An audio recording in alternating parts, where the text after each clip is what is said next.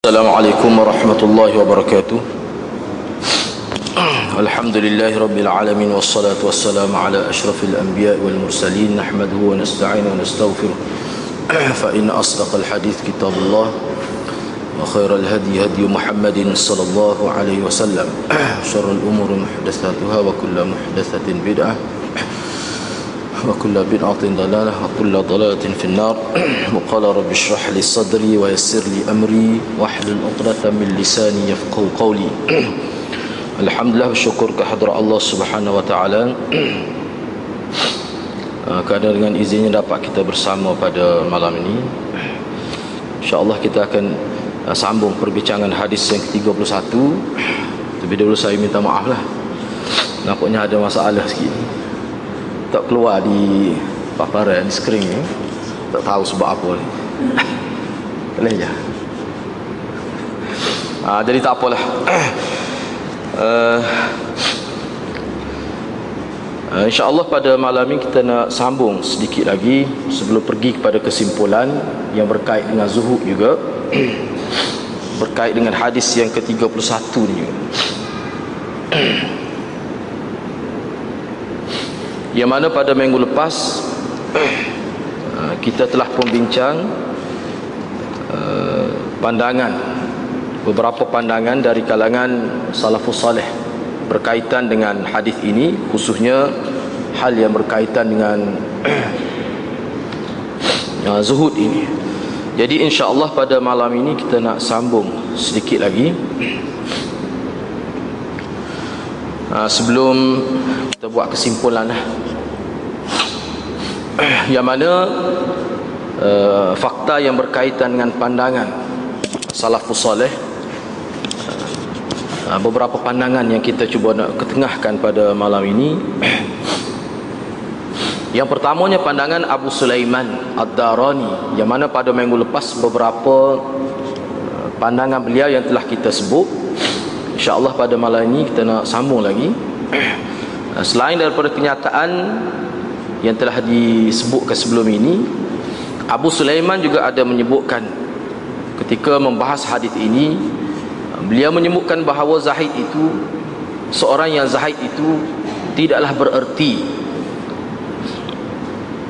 semata-mata ia tolak dunia ataupun dia tidak hiraukan dunia.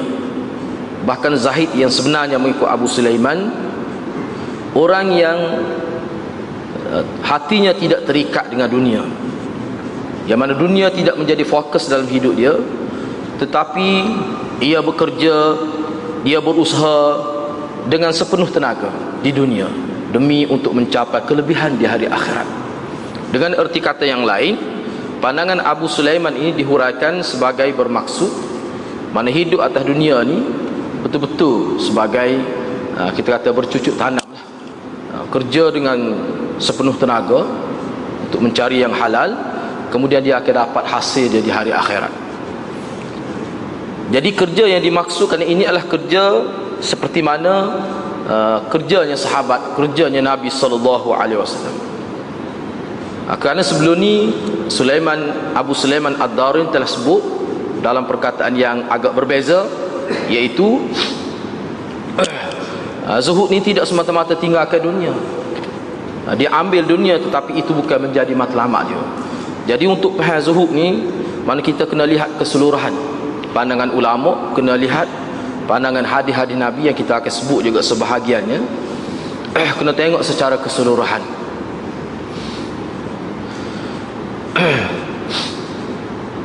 Bahkan Abu Darda ada meriwayatkan satu hadis, ini hadis marfu', yang mana Abu Darda sebut bahawa Nabi sallallahu alaihi wasallam pernah bersabda. Ini dalam kitab Al-Jami' ada disebut ni, ad-dunya mal'unah mal'unu ma fiha illa mabtagha bihi wajha Allah. Dunia itu terkutuk, kata Nabi. Yang terkutuk itu adalah isi dunia itu, kecuali habuan dunia itu dicari semata-mata untuk mendapat redha Allah, maka tidak dianggap sebagai mal'unah. Jadi kata-kata Abu Darda ini sebenarnya tidak bercanggah dengan kata-kata Abu Sulaiman Ad-Darani tadi. Sebab apa? Sebab dunia ni terkutuk bukan kerana dia tu dunia. Harta benda, harta benda dunia ini jadi hina, jadi terkutuk. Ia disebut sebagai bersifat sementara. Pelbagai istilah yang digunakan itu merujuk pada dunia yang dicari semata-mata dunia, semata-mata dunia, bukan dengan maksud untuk taat kepada Allah, bukan maksud untuk mencari redha Allah. Cari dunia semata-mata dunia, bukan cari dunia untuk akhirat. Itulah maksud orang yang cinta ke dunia. Bahkan Yahya bin Mu'adh ada menyebutkan, dikata kaifa la uhibbud dunya qaddara li fiha qaddara li fiha quta aktasibu biha hayah adrik biha ta'ah anala biha al-akhirah. Kata Yahya bin Mu'adh, bagaimana saya tidak kasihkan dunia, sedangkan dalam dunia itu ada takdir yang Allah takdirkan saya sepatutnya dapat. Dalam dunia ni Allah telah takdirkan nikmat yang saya akan perolehi, dan saya akan berusaha mencari dunia itu untuk kehidupan saya.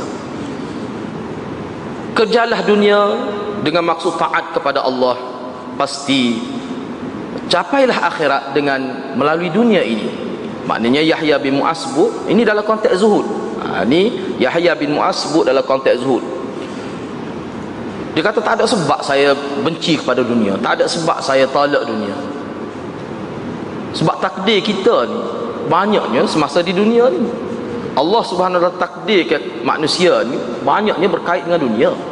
Dia akan dapat rezeki sebanyak mana. Jadi bagaimana saya benci pada dunia, sedangkan dalam dunia itu ada takdir saya, nikmat saya sebanyak mana, siapa saya kahwin, nikmat dunia secara umum kita sebut. Bahkan saya akan usahalah untuk cari nikmat dunia itu. Tetapi eh, pastikan bahawa dunia yang dicari itu dalam konteks taat kepada Allah Azza wa Jalla.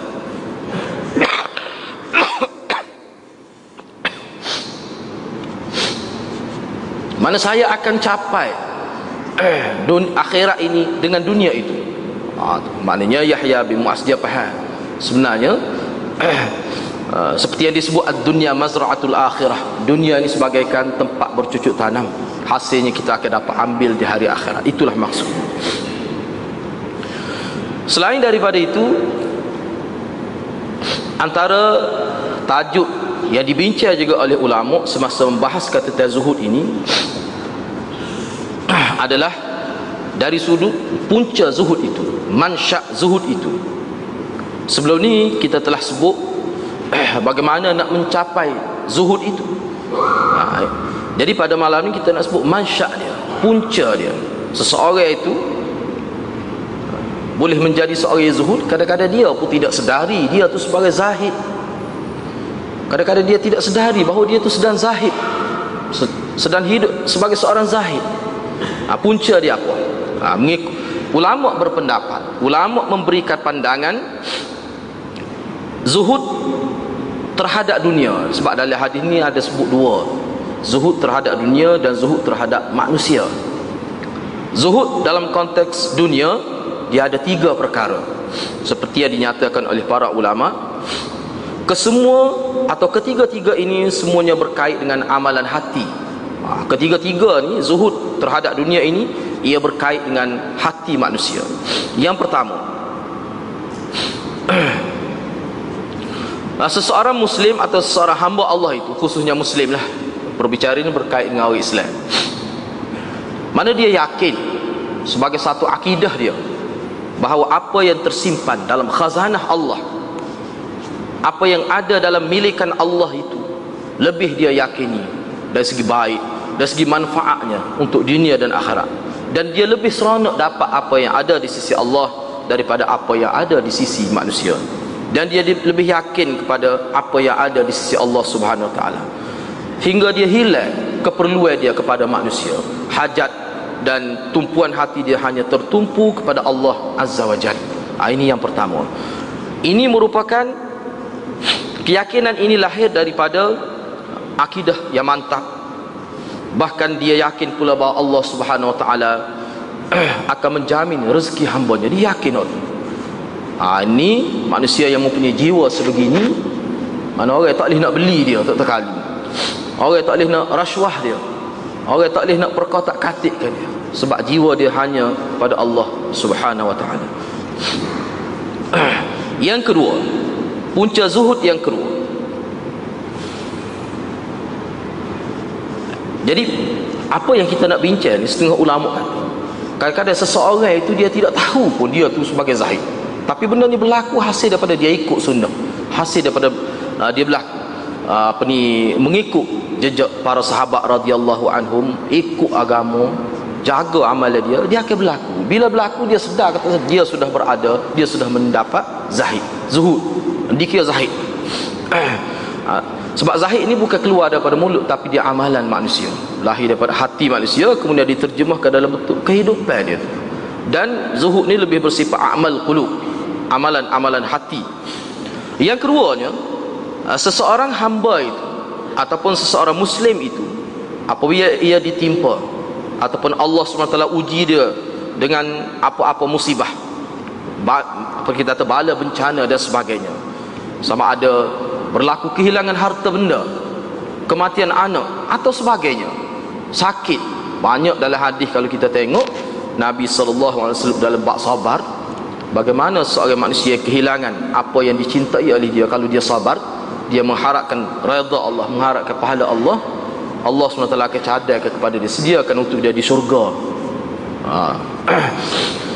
Mana nikmat yang berlipat kali berlipat kali ganda lain. Jadi seseorang yang ditimpa bencana, tak kiralah dalam apa bentuk sekalipun, bila berlaku perkara itu kepada dia, maka di saat itu dia mengharapkan apa yang ada di sisi Allah itu. Mana lebih dia harapkan apa yang ada di sisi Allah, yang disebut adalah ihtisab. Ha, dia mengharapkan dapat pahala dengan kehilangan itu, walaupun dia menangis, kadang-kadang kejam mata, berair putih mata, tapi dia mari suatu kesedaran dalam jiwa dia, yang hilang itu dunia, yang ada di sisi Allah itu lebih baik, khairun wa abqa, akhirat itu. Menyebabkan apa yang hilang kepada dia tidaklah terasa seperti inginnya dia kepada apa yang ada di sisi Allah itu. Dia yakin Allah akan ganti dengan sesuatu yang lebih baik. Dia mari hak tu. Ha, mari hak tu. Jadi perasaan ini lahir juga daripada keyakinan yang tinggi. Ha, keyakinan yang tinggi. Ha, sebab itulah tuai kita ni dia kata berkait dengan hadis Nabi sallallahu alaihi wasallam ada bersabda dalam bentuk doa. Ha, ni hak biasa kita bacalah ni. Allahumma qsim lana min khasyatik ma tahulu bihi bainana wa bain ma'asik, wa min ta'atik ma tuballighuna bihi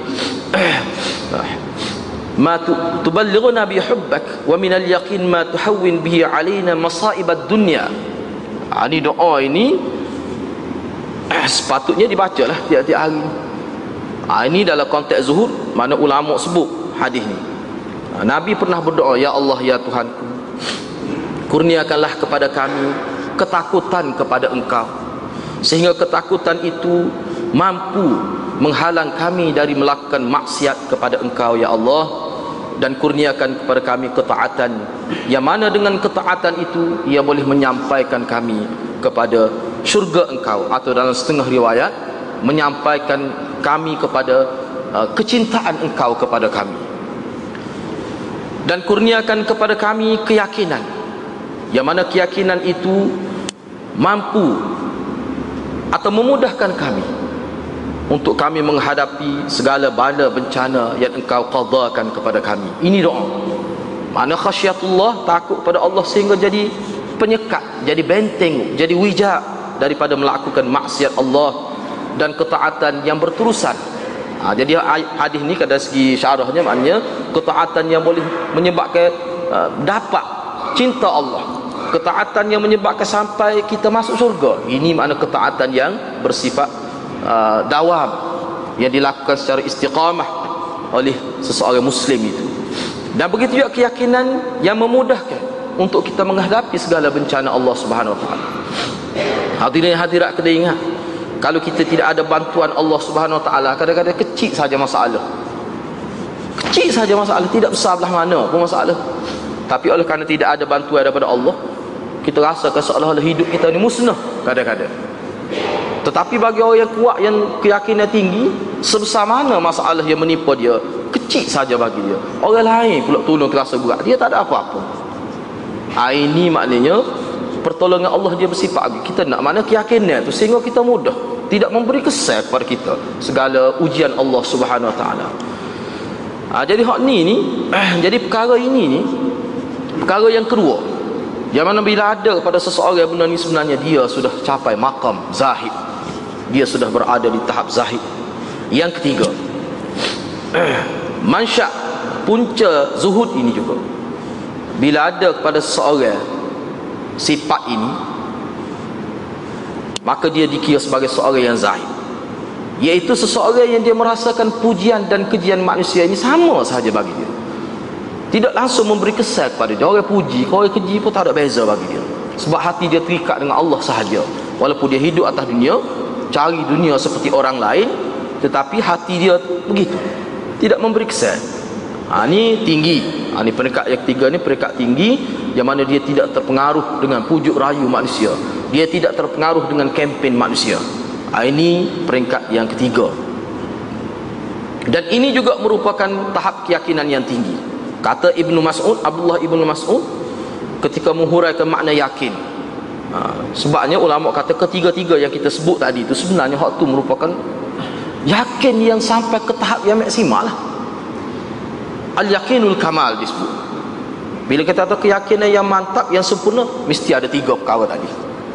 Kalau tak ada tiga perkara tadi, seorang itu mana tidak sampai ke peringkat yakin kepada Allah dengan sebenar-benarnya. Ha, jadi maknanya kalau kita perhati sini, kita tengok dalam huraian dia, makna zuhud-zuhud ni dia berkait dengan keyakinan. Zuhud-zuhud dia berkait kepada yakin kepada Allah. Apa maksudnya? Iman kepada Allah. Seperti mana para sahabat kita sebut dah sebelum ni, bagaimana Aisyah radhiyallahu anha ketika nak berbuka puasa, ada orang mari minta uh, habuel lah, makanan lah untuk buka puasa, dia pun tak ada juga. Maka khadam dia, jadi Aisyah suruh bui. Bui lah, tak apalah, dia, dia minta bui lah. Aisyah kata, kita nak bui macam mana, kita pun ada sebanyak ini saja, ni cukup, sekadar cukup untuk berbuka untuk kita. Aisyah kata, nak, apa ni, isteri Nabi Aisyah radhiyallahu anha kata, kita yakin dengan apa yang, apa yang ada di sisi Allah. Dia lebih yakin lagi. Ah, tu. Selagi Allah takdirkan kita dapat rezeki, kita akan dapat, kita yakin. Jadi hak duduk tangan kita, kita uri pada orang itu, itu benda yang tidak sekukuh apa yang ada di sisi Allah semua. Itu keyakinan Aisyah. Jadi tidak ada gundah gulana jiwa dia. Ha, ini contoh zuhud, ni contoh zuhud hasil didikan Nabi sallallahu alaihi wasallam. Kesan daripada uh, bersama Nabi, menghayati perjuangan Nabi sampai tahap itu. Bila dia semaya, lepas semaya maghrib, sudah semaya tu ada sahabat buat mari makan eh. Nah, daging apa ni, kambing yang sudah dimasak. Ha, jadi Aisyah kata, itulah keyakinan. Aku yakin Allah. Hak tadi disebut dalam syarah tu, hak makanan tadi, makanan kira-kira hak tak masak lagi, hak ni mari hak siap dah, boleh makan selalu. Ha, itu maknanya contoh. Maknanya dia tidak berasa gapo. Ha, sungguh-sungguh orang kita ni kadang-kadang api kena potong, tak mayat dah. No. Sungguh-sungguh api kena potong, tak mayat dah, tak ada air dia tu. No. Oh. Padahal tak ada sebab tu, tidak sah sebab tu mengikut syarat. Tapi selalu tu lah nak. Nah, jadi benda-benda gini kita bukan kata nak nak nak tuding kepada seorang ada. Kita belajar ni mana kita nak suluh diri kita sendiri. Kita nak suluh anak kita, nak suluh isteri kita. Apakah mereka sekarang ni berada di tahap mana? Ha, dalam bab agama ni kena tahu, kena tengok eh keluarga kita tu.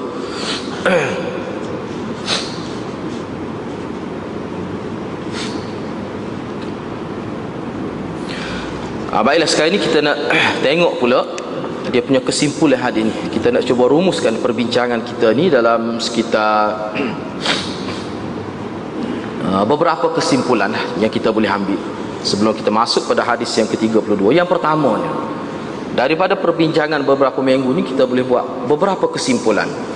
Yang pertama, eh, kita kita faham, eh, kita nampak bahawa Islam itu dinun mutawazinun mutakamil, bahawa agama ini adalah Islam ialah suatu cara hidup yang seimbang, yang lengkap, iaitu suatu agama yang menghimpunkan di antara hakikat, realiti kehidupan dunia ini dan hakikat kehidupan akhirat, digabung sekali. ha, Islam ini adalah suatu agama yang menggabung, jalinkan kehidupan dunia dan kehidupan akhirat, yang mana Islam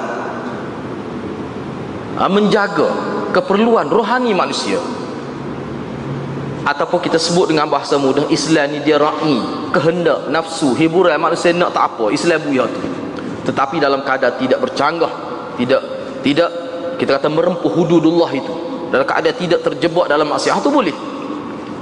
Bahkan Islam tidak mengizinkan penganut dia talak dunia secara total, buang dunia sehingga rasa taksir kepada nikmat dunia, buat tu tak boleh, itu salah.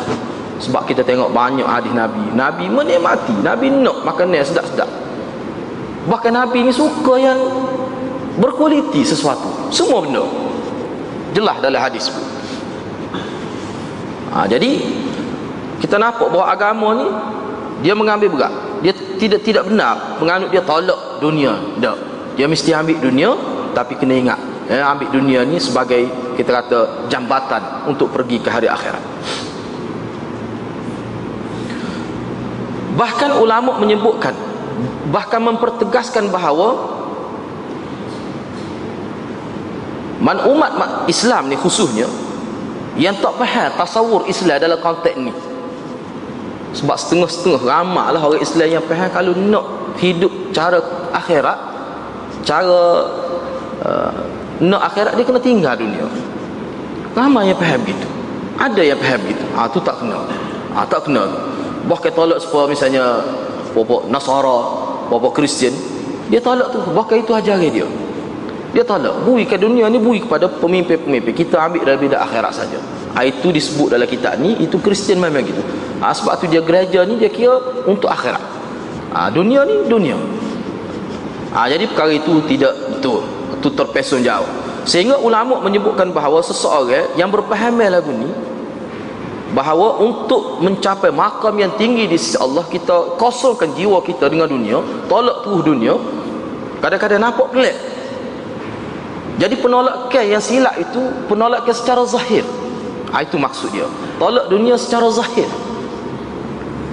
Sedangkan zuhud-zuhud ni bermaksud, dia bukan, kita nak guna istilah tu takut silap faham, bukan bermakna tolak dunia. Dia jaga, dia kawal, dia terbiah diri dia supaya tidak terikat dengan harta. Walaupun zahirnya nampak macam dia ni macam orang dunia, nampak zahir misalnya, tapi hati dia tu tidak, tidak terikat. Dan tidak terikat dengan dunia tu bukan kita sebut pada mulut, kita buktikan pada perbuatan kita. Bukti lagu mana? Ah, sini dia hurah panjang ni. Misalnya dia kata tengok sahabat lah, sahabat ramai ketemu yang kaya, ramai sahabat yang kaya, ramai sahabat yang kaya, tetapi bagaimana mereka mengurus harta mereka. Ha, sampai saja waktu berperang, semua tu sanggup habis harta bui, hodok kumpul bertahun-tahun, sanggup bui pada perjuangan Nabi sallallahu alaihi wasallam. Bila ada seorang Islam yang bankrupt perniagaan, nak bangkit semula sebagai nak berniaga, dia sanggup bui modal. Ha, sanggup bui modal, bui lima puluh ribu, bayar lima puluh ribu juga, tak ada lebihan. Ha, itu itulah makna tidak terikat dengan dunia. Bahkan dia bui tu dalam Al-Quran sebut dia tidak berasa haraj, tidak berasa teringat-ingat pada harta dia bui, tak ada berasa lagu. Ha, itu perasaan lagu tu walaupun kaya. Sebab tu ulama kata seseorang yang bila jiwa tidak ada zuhud, kalau dia miskin lebih bahaya lagi. Siapa ke mati, nak nak siapa ke mati, cuma dia tak alih, itu lagi bahaya, merana hidup. Lebih baik kaya lagu tu kita kata. Nah, boleh juga harta walaupun tidak zuhud. Ni dah lah tidak zuhud, miskin pula. Ah ha, lagi teruk. Ah ha, jadi perkara itu, makna kesimpulan kita boleh nampak mana Islam ni walaupun dia nak suruh tumpu pada hari akhirat, tapi dia benarkan kita mengecapi nikmat dunia ni dengan tahap-tahap kita. Kalau kita kaya, kita boleh lebih sikit, tak apa, tidak salah. Wa amma bi ni'mati rabbika fahaddits. Kita tunjuk dengan maksud syukur, bukan dengan maksud takabbur. Ha, tu tak apa, tidak salah. Tapi dengan keadaan yang menasabah. Sebab tu kita tengok ulama' dia macam-macam lah. Ulama' sebut nak suruh kita faham, Misalnya Hafiz Ibn Hajar sebut, kata seseorang yang, duk, yang sentiasa memfokuskan kepada benda mubihat, benda harus-harus, benda aksesori, kita kata terlajak, melampau, duduk fokuskan dia punya duit dia, fokuskan minda dia kepada benda yang kecil-kecil yang bersifat mubihat, aksesori lah kita kata. Misalnya langsir, tak salah, tapi lebih-lebih, pasu bunga, duk sobek kereta, lebih-lebih, sehingga tertinggal bak sedekah, sehingga tak alih nak sedekah, sehingga tersekat sedekah, sehingga lupa pada sedekah, sehingga beralasan tak ada nak sedekah. Kerana tu Hafiz Ibn Hajar kata dia bimbang, takut orang yang lagu ni Allah qadakan, Allah azabkan di atas dunia ni, Allah buat sifat sedekah daripada dia. Bila Allah buat sifat sedekah daripada dia, maka tak tahu, dia pun tak, tak tahu. Dia kata bimbang, takut Allah tidak akan kembalikan sifat sedekah. Sebab bila Allah buat sifat sedekah, sifat sedekah ni yang disebut oleh Said Qutb sebagai, dia panggil sedekah ruhiyah ni. Hak tu dia kena ada umat Islam. Kalau kita tak boleh sedekah hakikiyah pun, sedekah ruhiyah tu dia kena ada. Sedekah ruhiyah ni sedekah yang mana keinginan sedekah tu yang menebah, walaupun tak boleh sedekah harta, tapi dia sedekah dengan wirid, dengan zikir dan sebagainya. Hak tu tu orang yang ada sedekah ruhiyah ni, bila saja dia ada duit, dia akan sedekah secara hakikiyah. Tetapi manusia yang awal-awal lagi Allah cabut sedekah secara ruhi, ada harta boleh tak sedekah. Hak tu yang dibimbangi oleh Hafiz Ibn Hajar. Ha, jadi kena beringatlah, kena beringat eh? Kena beringat. Jadi benda ni kita letak di hadapan mata kita, di hadapan minda kita. uh, Saya sendiri dah hadir-hadirat, takut hilang benda tu. uh, Bimbang sebab kita senang, kaya, mudah, orang nampak hebat, anak pun jadi berlaku, tapi tak ada sifat tu, tercabut sifat tu, bahaya. Teruk tu bila bangkit di hari akhirat, mana anak, mana harta, tak ada berlaku. Yaktina farda, kata Allah, datang jumpa kami dalam keadaan berseorangan, tak ada sesuatu yang boleh membantu dia. Kerana harta silap, silap ditaburkan di atas dunia, akhir sekali tidak dapat diambil balik di hari akhirat. Ha, itu menyesal. Ha, itu kena beringatlah dalam konteks zuhud ni. Ini tazkiyatun nafs, ini merupakan tazkiyatun nafs, nak membersihkan jiwa manusia. Ha, itu yang pertama lah, kesimpulan yang pertama, eh, keseimbangan agama itu. Yang mana ada juga ulama kata melalui yang pertama ni kita boleh simpulkan dua perkara pula. Dia simpul pula di atas pengajaran tu, dia kata kita boleh kelaskan manusia ni, khususnya umat Islam lah, ada yang silap faham ni, kita boleh letak dua perkara. Ada setengah uh, manusia itu dia memahami, bahkan dia menganggap satu syarat yang asas, bahkan ianya menjadi keyakinan untuk seseorang itu mencapai redha Allah dan mencapai nikmat akhirat yang kekal abadi, dia mesti tolak dunia secara total. Ada yang berpandang, berpandangnya begitu, walaupun mungkin tidak ramai, tapi ada yang begitu. Ha, kalau kalau itu memang salah lah. Yang kedua, ada juga setengah umat Islam itu, sama ada dia sebut ataupun dia tak sebut, tapi budaya hidup dia menampakkan bahawa mereka membataskan hidup dalam konteks agama. Dia berasa dia hidup sebagai orang Islam puas hati dah, tetapi hidup dia ke apa dia? Dia hanya membicarakan tentang muamalat, tentang kehidupan sesama manusia sahaja. Hak tu saja. Dia duk jaga benda-benda hubungan dengan manusia, hubungan dengan masyarakat, bagaimana kita nak jaga hati manusia, sekadar itu saja dia jaga. Ha, orang lagu ni, manusia lagu ni biasanya orang yang membeza-bezakan ajaran agama. Dia mengambil ajaran agama tu dalam konteks-konteks tertentu, misalnya masa nak nikah, masa nak cukup anak, ha, masa tu dia ikut agama. Masa kematian, ha, itu pun tidak penuh juga. Ha, jadi nampak sangat bermusim dia ikut. Ha, itu salah satu kesilapan juga. Sedangkan kita faham daripada hadis ni bahawa Allah Subhanahu Wa Taala melalui lidah Rasulnya nak supaya agama itu diterjemuh dalam kehidupan yang lengkap, seluruh kehidupan kita, setiap saat mesti dikaitkan dengan agama, baru boleh pahala. Kalau kehidupan kita kita tidak kaitkan dengan agama, dia tak boleh pahala, bahkan boleh dosa. Ha, masa semaya boleh pahala sebentar, semaya berapa jam sehari, berapa minit sehari, masa baca Quran. Tapi kehidupan lain lapan jam pergi kerja, tak boleh pahala sebab tak faham agama. Ha, itulah kerugiannya. Ha, ini dua perkara yang kita perlu faham lah. Jadi hak Islam sebenarnya dia menggabung, jalinkan, dia jadikan dunia ni sebagai batu loncatan untuk hari akhirat, seperti yang disebut uh, tadi uh, oleh ya, seperti yang disebut bahawa uh, disebut oleh uh, seperti yang disebut oleh ulama lah, kata uh, bahawa Kita nak dunia ini, kejarlah dunia yang ada dalam kitab lah. Dalam kitab ni tidak sebut. Mana kalau seorang itu bekerja bermati-matian, separuh mati bekerja untuk dunia, tetapi dalam hati dia, dia maksud tu kerana taat kepada Allah, dengan maksud untuk menderma, dengan maksud untuk sekolah, dengan maksud untuk perjuangan. Ada sahabat begitu, memang ada disebut dalam hadis. Ha, sahabat Nabi bila dia sedih, menangis, dia, dia tak boleh nak sedekah sebab dia tak ada harta. Fa hadis ahlu duthur tu lah. Jadi dia dia kata saya ni cukup dah makan. Jadi dia kata dia pergi bekerja ni, bekerja ni memang khusus kerja ni untuk boleh sedekah, bukan untuk makan. Sebab untuk makan sudah cukup dah. Ha, ha, kalau lagu ni, kalau kejar dunia lagu ni, nampak zahir saja kejar dunia, sebenarnya dia kejar akhirat tu. Kalau begitu keadaan dia, ramai sahabat gitu. Dia kata saya bekerja ni memang untuk biar boleh sedekah, untuk makan isteri cukup dah. Ada sahabatnya lagu tu. Di kalangan kita ni ada kedek lagu tu, wallahu alam, boleh jadi ada. Semolek-molek kita jauhi tahu kat orang lah tu. Nah. Ha, jangan cuba sebab syaitan ni dia nak nak kalau buat ibadat biar orang tahu. Sebab itu ruai dia boleh ganggu manusia. Ha, dia nak nak. Kayak kita dah mari kuasa manusia. Kayak kalau buat sesuatu molek dia mari. Dia mari terasa. Nak royak kau orang. Kalau dia tak ayat direct pun dia kiyah-kiyah biar orang faham. Ha, tu tak boleh. Itu bukan ajaran agama lagu tu. Cuba eloklah kalau lagu tu. Ha, cuba elok lagu tu. Yang kedua, melalui hadis ini juga ulama menyimpulkan bahawa kita nampak bahawa sahabat itu seorang yang sangat inginkan kepada kebajikan. Ha, hirsus sahabah ala fi'lil khairat.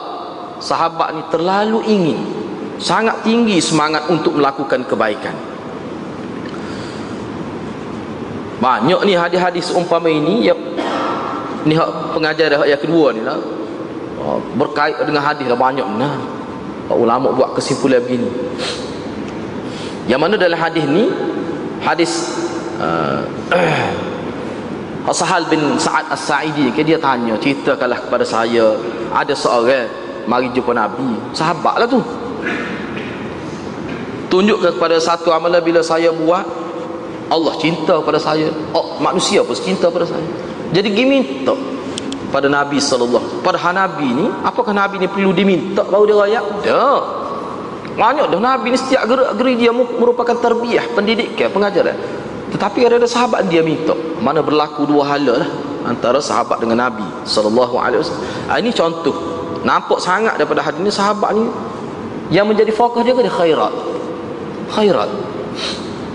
Yang ketiga, melalui hadis ini juga ulama menyimpulkan bahawa tidak benarlah kata-kata sebahagian manusia bahawa memuaskan hati manusia tidak dikira sebagai uh, amalan mahmudah. Eh, itu tak betul.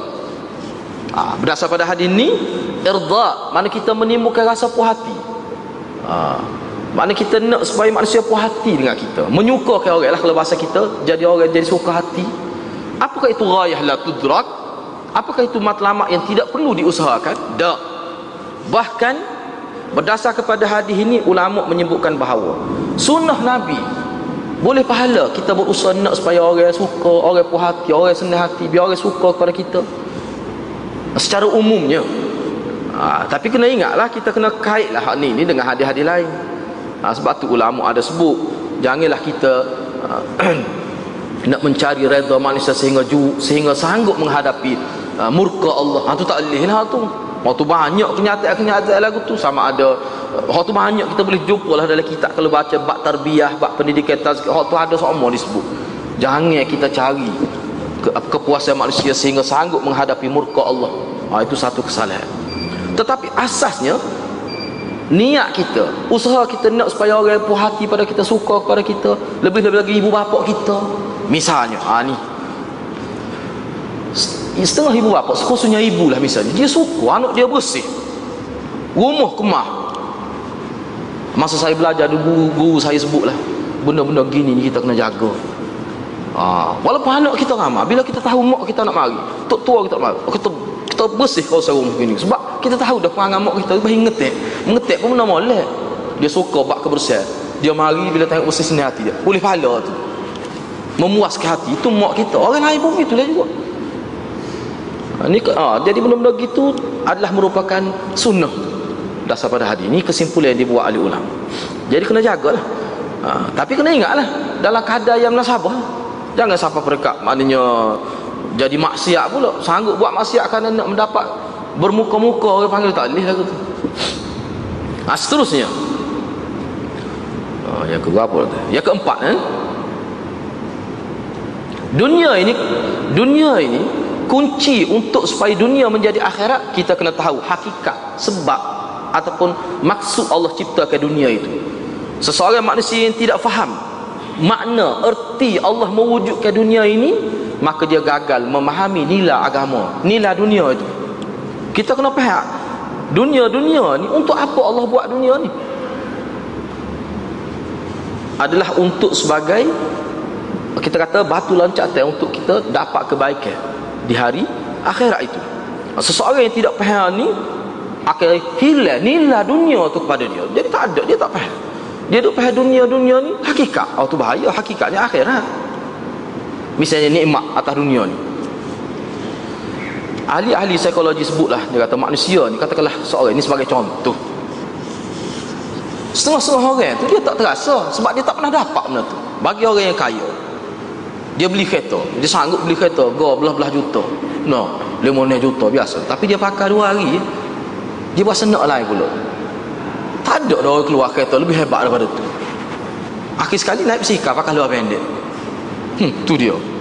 Jadi hak tak, hak tak dapat hak tu, dia duduk kerja mati-mati sampai mimpi-mimpi tepek kereta, eh, tepek dia punya gambar kereta depan kaki nak tidur. Hak ni hak dia tak dapat, dia tertipu. Jadi orang hak dapat tu tak sih pula. Nak ayatnya manusia ni tak puas. Suk dia puas ke dia nikmat? Dalam syurga. Dalam hadis sebut. Ha, dalam, bila dia dapat dalam syurga tu, hati dia tak puas. Jadi janganlah kita kejar dunia sampai hilang nikmat hak tak puas dalam syurga. Tu maksudnya. Sebab manusia duduk atas dunia ni dia tak puas. Jadi Allah sediakan kepada dia nikmat yang sebenar, yang mana dia puas. Dia tak asih dah. Gak ada syurga lah. Ha, jadi kena beringatlah dunia ni benda tak puas. Jangan kita okeylah sampai mati duduk kepada benda yang tak puas. Ni hak mari bapak kita ada pakai luar pendek, duk, duk sakut kamera, tekuk naik sekat tu kaya tu. Kalau ada jutawan tu dia tak sel dah kau tu. Tu hakikat dunia sebenarnya. Benda-benda tu Allah buat sebagai supaya kita fakta biru ya ulil albab. Sepatutnya orang cerdik yang minda subuh dia boleh ambil pedoman tu tu. Sepatut dia kaji lagu ni dunia kalau gitunya. Alah sebab kita lah beli motor baru dua hari lepas tu tak berasa sepah buruk. Noh, orang moseh-moseh lagi motor tu. Manusia ni memang begitu. Ha, jadi kalau orang yang jiwa subur, orang yang ulil albab, yang cerdik, dia boleh ambil banyak pengajaran daripada perkara itu. Jadi pengalaman-pengalaman ulama yang kita baca ni berguna untuk kita. Ha, kalau kita tak ambil kira pengalaman ulama ni, nak nanti ada pengalaman, nak nanti ada pengalaman sendiri, kita ni setara mana ulok ni. Kita takut tak siapa tahap itu. Baiklah kita tumpah eh, pandangan ulama, tengok sirah sahabat, ikut Nabi, tentu selamat.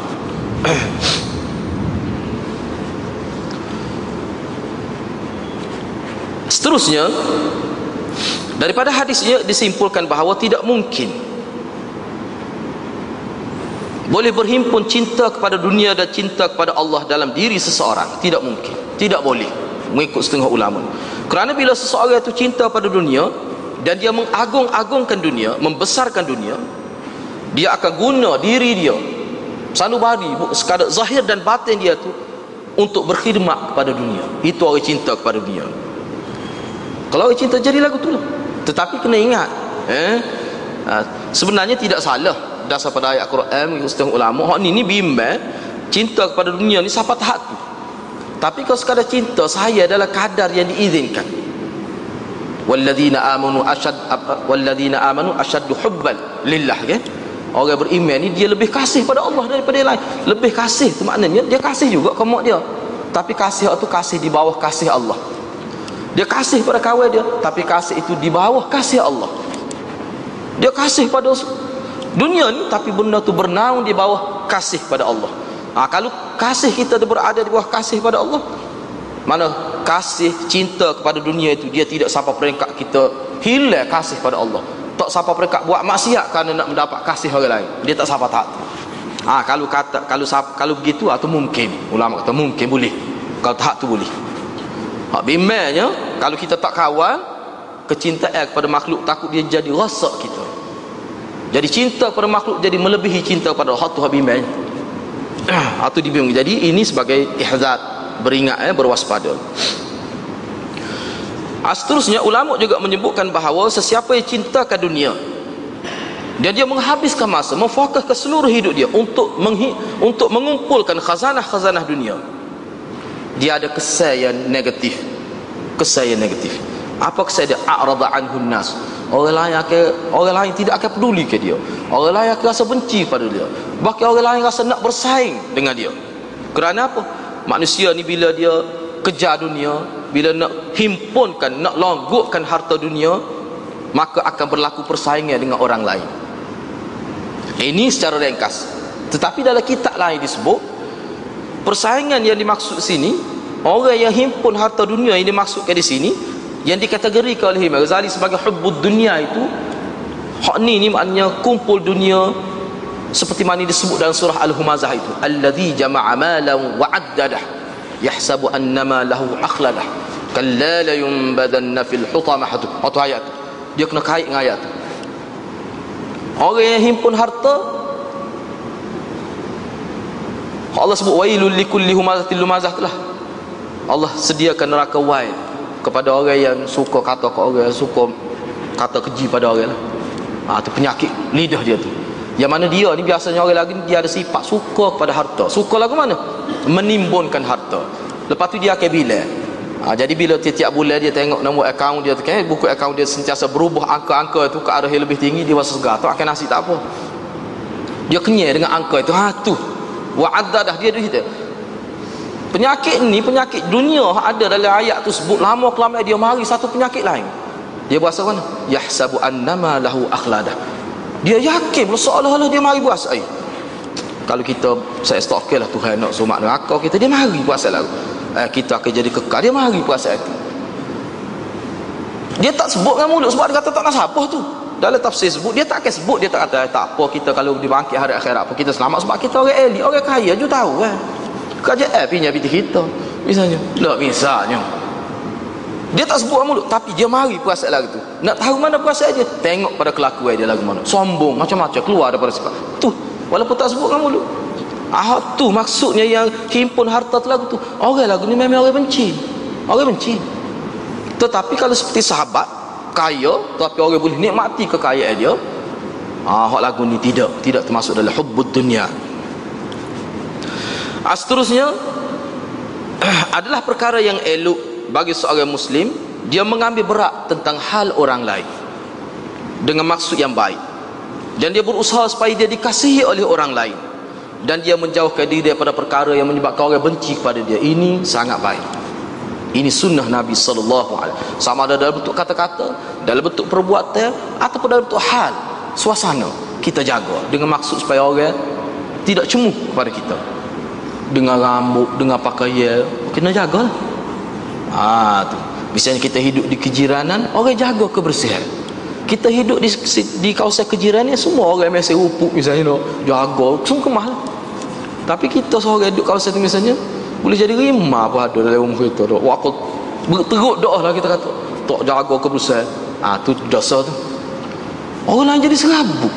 Terlalu tak jaga. Misalnya sampah semua orang letak dengan cara terkawal, dengan kita ikut ikut sel lah, tidak ikut peraturan lah. Mana buat sampah tu. Walaupun kita terbuai dalam rumah kita tapi kesal kepada orang lain. Ah tak boleh. Tu bukan orang agama lah betul. Ah tu kena jaga, benda-benda kita pun kena jaga lah.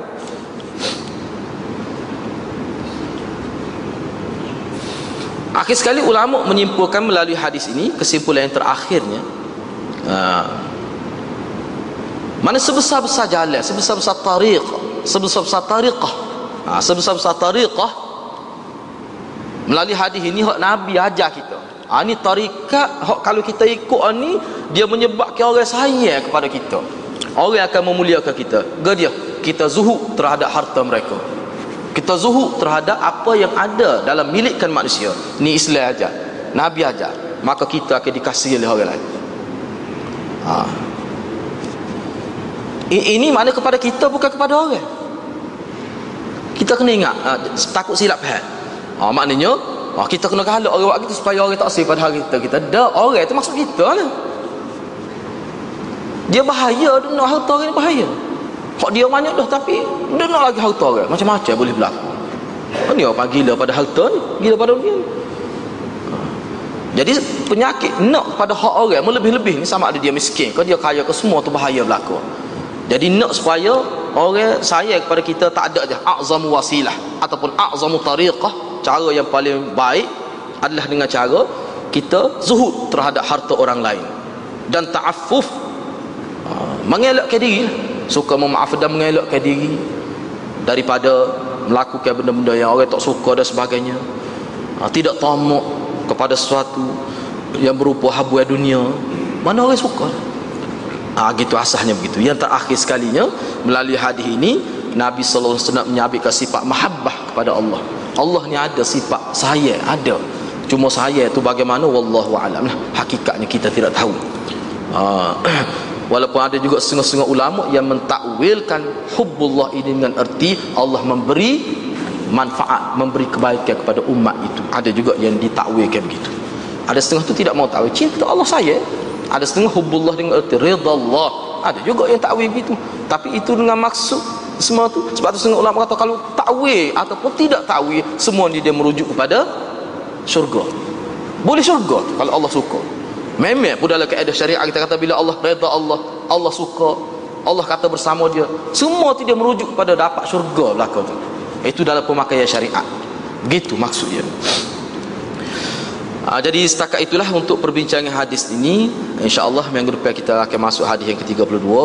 Mudah-mudahan apa yang kita bincang ini boleh berguna untuk saya sendiri dan untuk hadirin hadirat.